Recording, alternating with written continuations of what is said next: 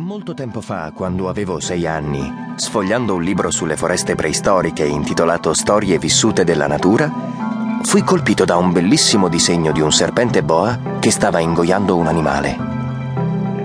Nel testo avevo letto che i boa ingoiano la loro preda tutta intera, senza masticarla.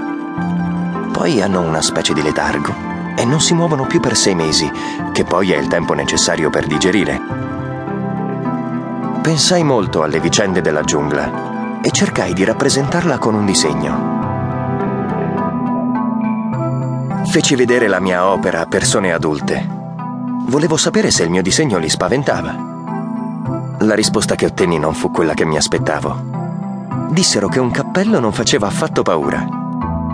Io però non avevo disegnato un cappello, ma un serpente boa che stava digerendo un elefante.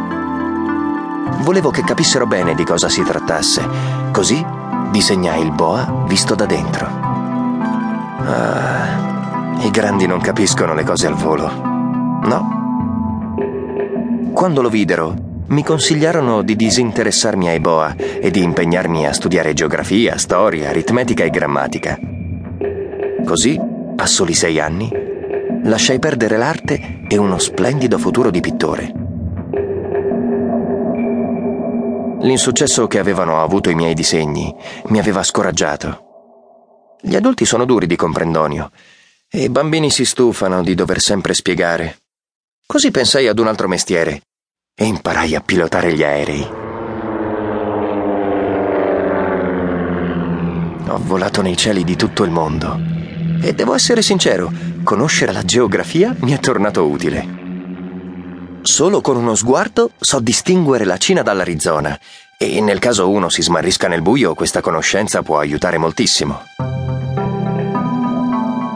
Nella mia esistenza ho incontrato molte persone importanti. Ho vissuto per molto tempo tra i grandi.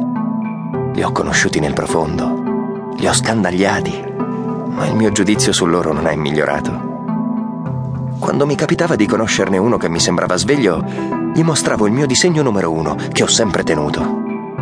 In questo modo tentavo di comprendere se era una persona dalla mente aperta.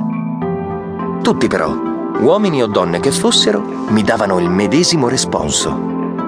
È un cappello. Così escludevo dai miei discorsi boa, boschi primordiali e stelle.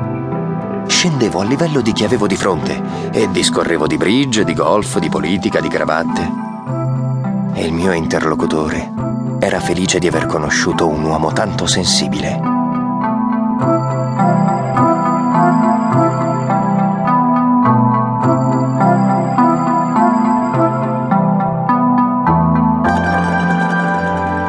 È andata a finire che nella mia vita non ho avuto nessuno accanto.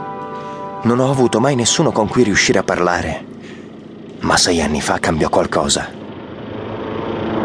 Il mio aeroplano ebbe un problema nel deserto del Sahara. Nel motore qualcosa non funzionava più. Ero solo, non trasportavo persone, tantomeno un meccanico. Così mi misi d'impegno per riparare il danno. Era importantissimo riuscire a farcela, perché avevo una riserva d'acqua potabile per una sola settimana. La prima notte mi preparai un giaciglio sulla sabbia, a mille miglia da ogni villaggio ero più lontano da tutto di un naufrago su una zattera spersa nell'oceano dopo un naufragio.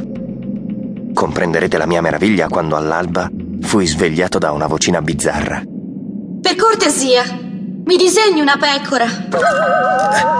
Che cosa? Una pecora! Disegnami una pecora! Mi alzai di scatto come se fossi stato colpito da una scarica elettrica. Mi strofinai ripetutamente gli occhi presi a guardarmi intorno. Fu allora che mi accorsi di un fantastico esserino che serio serio mi osservava. Provai a disegnare il suo ritratto, il massimo che riuscì a fare quando più tardi ripensai a lui.